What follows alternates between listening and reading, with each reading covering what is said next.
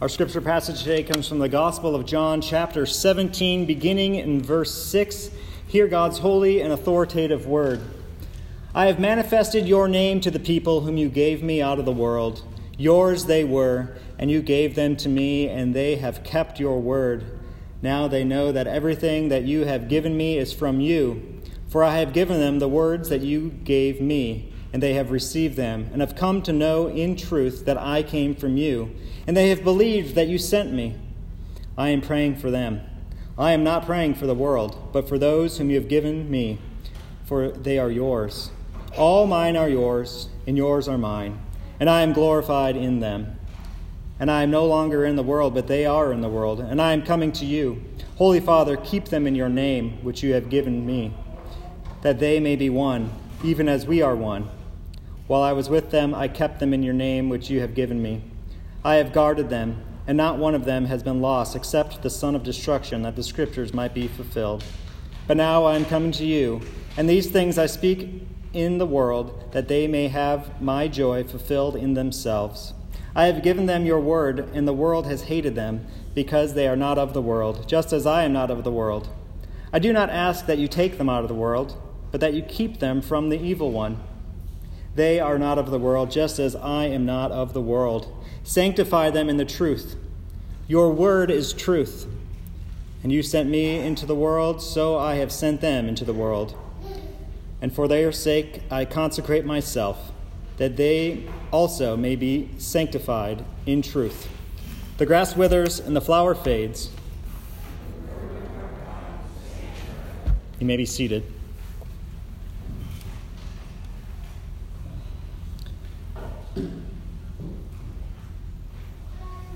As we come to God's Word, we need His help. So let us begin with a short prayer. Father, we thank you for this prayer that Jesus prayed on behalf of His disciples, that we have it here for us to read and to meditate on. But we need your Spirit to make it alive in our hearts. We need your help to have ears to hear. Please do that work in our lives right now. We pray in Christ's name. Amen.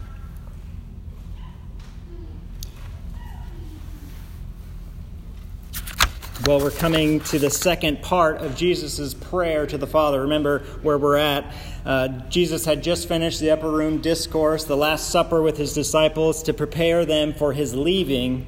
And then we've come to this final act of Christ before his betrayal, where he is praying to the Father. And we saw last week his prayer to the Father that the Father would be glorified that the disciples would have the eternal life that Jesus has authority to give.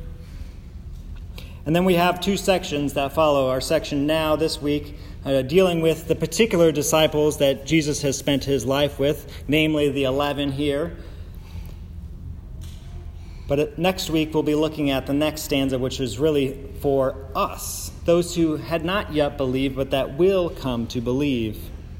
As it tells us in verse 20, I do not ask for these only, but also for those who will believe in me through their word. So here, Jesus has in mind these particular men, which begins our message today. Really, we have three questions that this passage uh, answers for us. Who is Jesus praying for? Why is Jesus praying for them? And what does Jesus pray for? So, who is Jesus praying for? Why is he praying? And what are the things that Jesus is asking the Father to do for these people? First, who is Jesus praying for? We've already told you, tip my hand, it's not very difficult to understand who he's talking about here, that he is praying for his disciples. But interestingly, in verse 9, Jesus makes this uh, negative clause uh, I am not praying for the world. Might strike us as odd that Jesus would say something like that, but the point here is not so much that uh, there's no relevance for us, but that Jesus has in mind these beloved brothers, these people he spent his time with, and he is praying especially for them. He has them on his heart and his mind. These are his closest disciples. And they are being called to a particular task. You see later on in his prayer that he is going to send them into the world. And so Jesus is praying for them as they are going to face his leaving, but ultimately their mission. But who are these disciples? How does Jesus describe who they are? I think there's a lot in this prayer that can inform uh, our understanding of how God is at work in the world. Not only is this true about his disciples, about who they are, how they came to be, but it's true for all who belong to the Lord. We are told, verse 6, that they are people that the Father gave him. I have manifested your name to the people whom you gave me. So the Father had people, particular people. These 11 men in particular, he gave them to Jesus from out of the world. So they were men born under the law, under the curse and wrath that is the result of sin and the fall of Adam. And yet, God has taken them out and given them to the Son. He goes on, they were yours, and you gave them to me.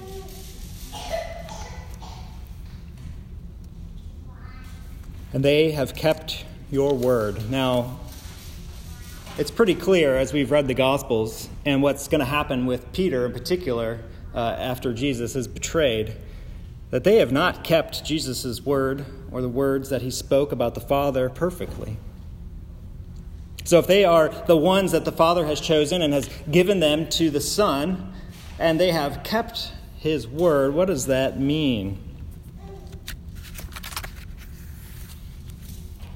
Well, Jesus kind of answers it for us. They have come to know in truth that I came from you, and they have believed that you sent me.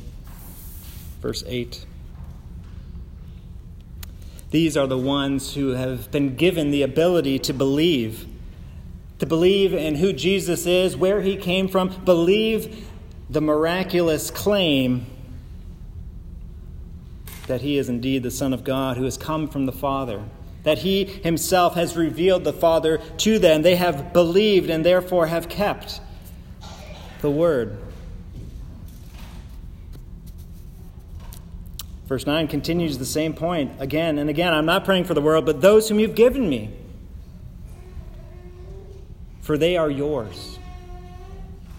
All mine are yours, and all yours are mine, and I am glorified in them. These particular people. The people who belong to the Lord Jesus Christ are not accidentally in his kingdom, but are handpicked, if you will, by the Father and given to the Son and kept through his mediatorial work, and now belong to both the Father and the Son and are renewed by the power of the Holy Spirit, and that in the saving of these particular people, the Son is glorified and the Father is glorified. This is the great interworkings of the Trinity as it brings about God's redemption in the world.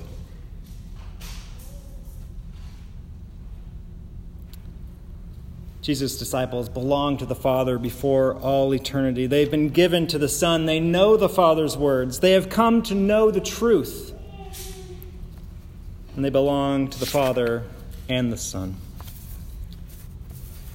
Okay? There's enough there. We could contemplate the rest of our lives. No, we don't have time for that today. But why is Jesus praying for them? Why?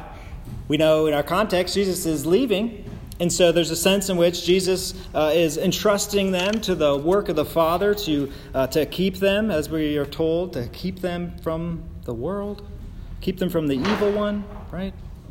Uh, but there's a particular need that these disciples have that Jesus narrows in on. We have to do a little bit of uh, looking at the implications of his prayer to really see them. And so, why is Jesus praying? Well, it's related to what he prays for them. So, why is he praying? We'll sum it up this way They will be tempted by division, by evil, and by doubts. They are going to be tempted by division, evil, and doubts. So Jesus prays for them.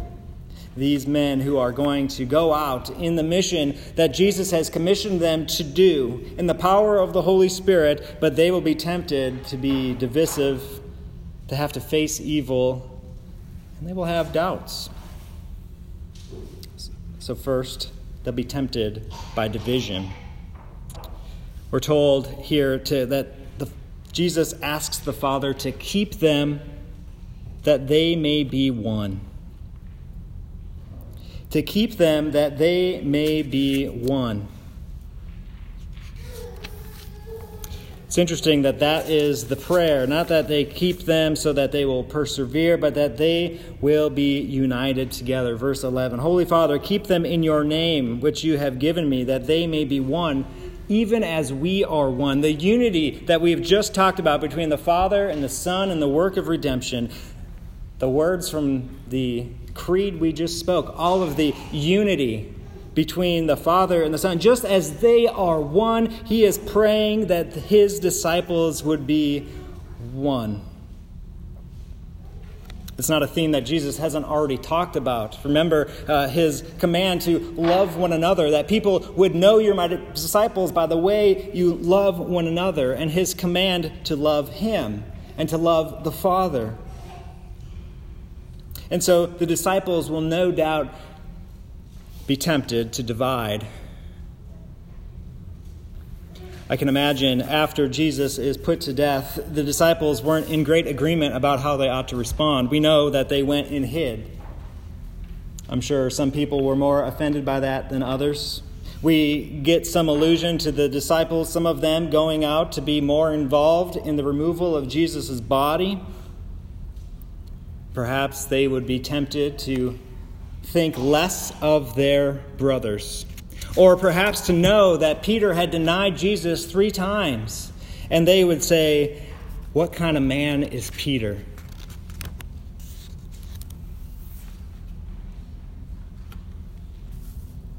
There are many things that can divide Jesus' disciples where to go, how to respond.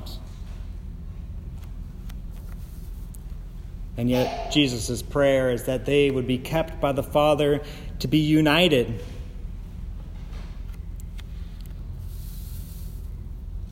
There are many things that can divide us today. You don't have to go very far into your mind to think of at least three or four extremely hot button topics in our day. and we too are always tempted to be divided. But what Christ is praying for his disciples here, what Christ prays for all of us, is that we would be one. Just as he and the Father are one.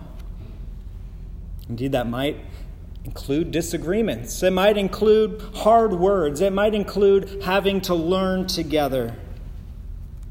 But if we are so caught up in how other people are reacting to things that it causes us to divide, to think less of them, we ought to have great caution. Just think that example of Peter. I would have been on the team to say, Peter's out. But Jesus here knows what is going to happen. He knows hard times are coming. He knows it will not be easy for them to live in the world. And there will not be consensus, but they are called to be one, to be united in Him, to be united to the Father, to be united in love for one another. So Jesus first prays against this temptation for division and asks the Father to keep them that they would be rooted in His Word, transformed by His Word, united to a King who rules far greater than any of us men. Second, Jesus prays for their temptation to evil.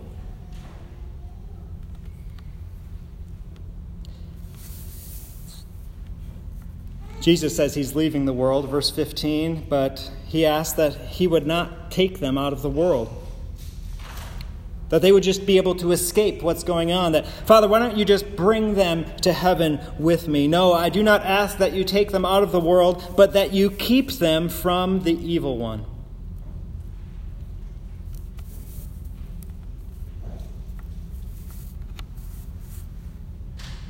Keep them from the evil one. There's a spiritual reality in our lives as those who belong to Jesus it's easy for us to minimize its effects in our lives.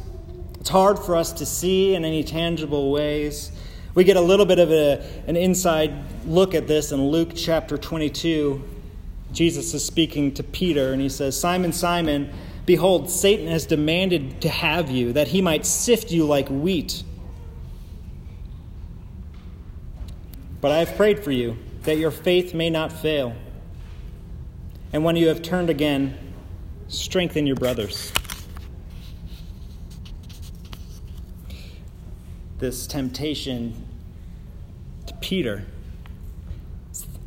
this very interesting parallel to Judas, both deniers of the Lord, one being given over to the evil one and ultimately hanging himself on a tree in shame and guilt and without repentance. And yet Jesus says he prayed for Peter that his faith would not fail, and that when he turns again, Peter, you are going to fail. You are going to be tempted.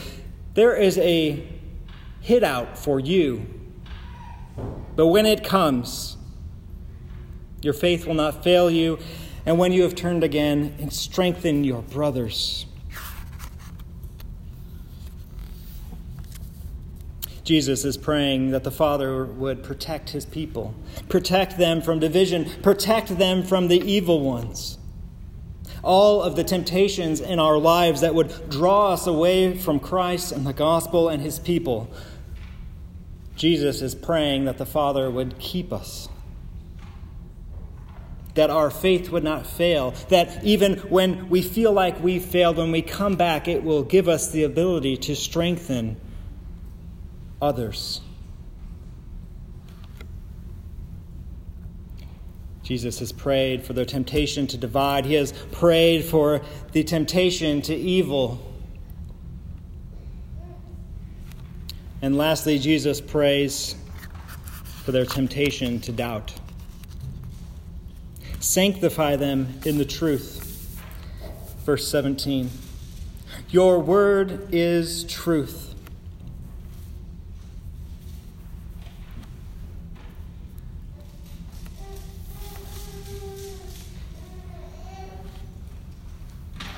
We know that the disciples doubted greatly everything that they had heard from Jesus when they saw that he had been executed. We know they were filled with fear and anxiety and doubts and sorrow and mourning when they saw the Lord dead. Jesus knew this would happen. This is why he is praying. Because they will be tempted to live in those doubts. Instead, he asked the Father to sanctify them in the truth. Okay, what does sanctify them in the truth even mean? Okay, so if you know some biblical language, sanctify, sanctification, okay, it's a, a word that we often associate with being made holy,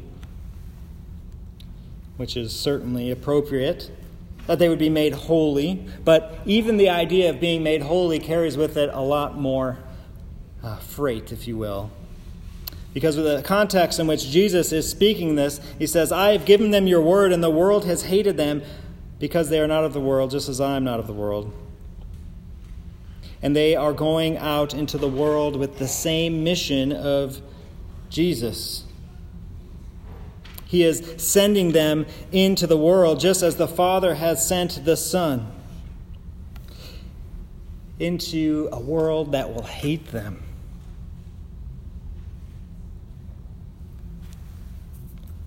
So, what does it mean that they would be sanctified?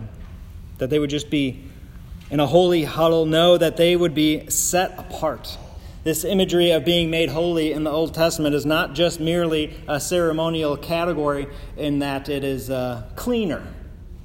Right? got all the bad stuff off, but that it's actually set apart for a particular purpose.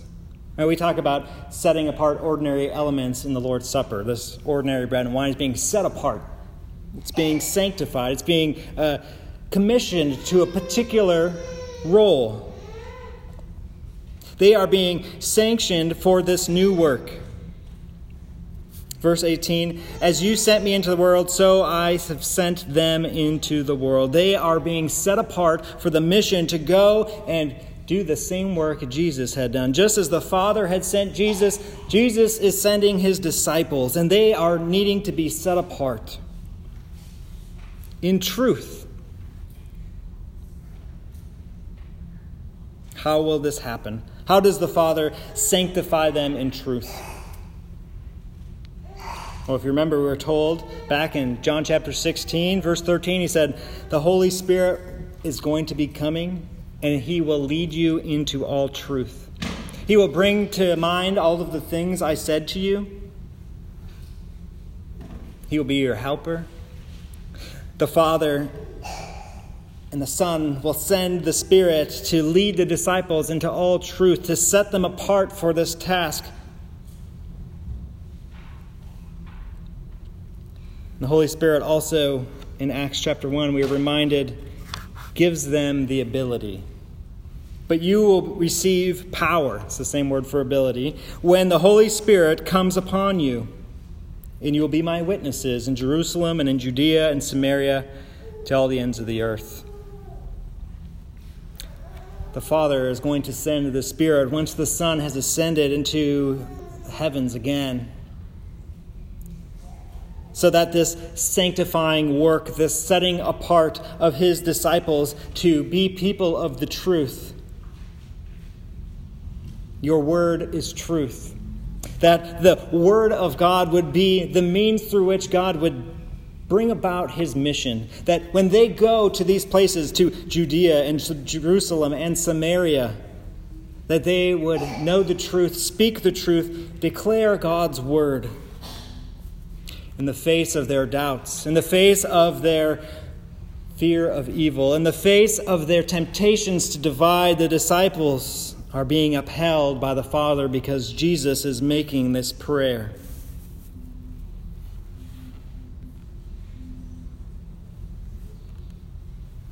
Truth will alleviate their doubts. And Jesus prays that they would be sanctified in that truth, that they would be rooted in that truth, that they would have God's words as their foundation. Our passage ends in verse 19, giving us great comfort for why we can have any assurance that any of this is going to happen. He says, And for their sake, for the sake of his disciples, I consecrate myself, that they may also be sanctified in truth.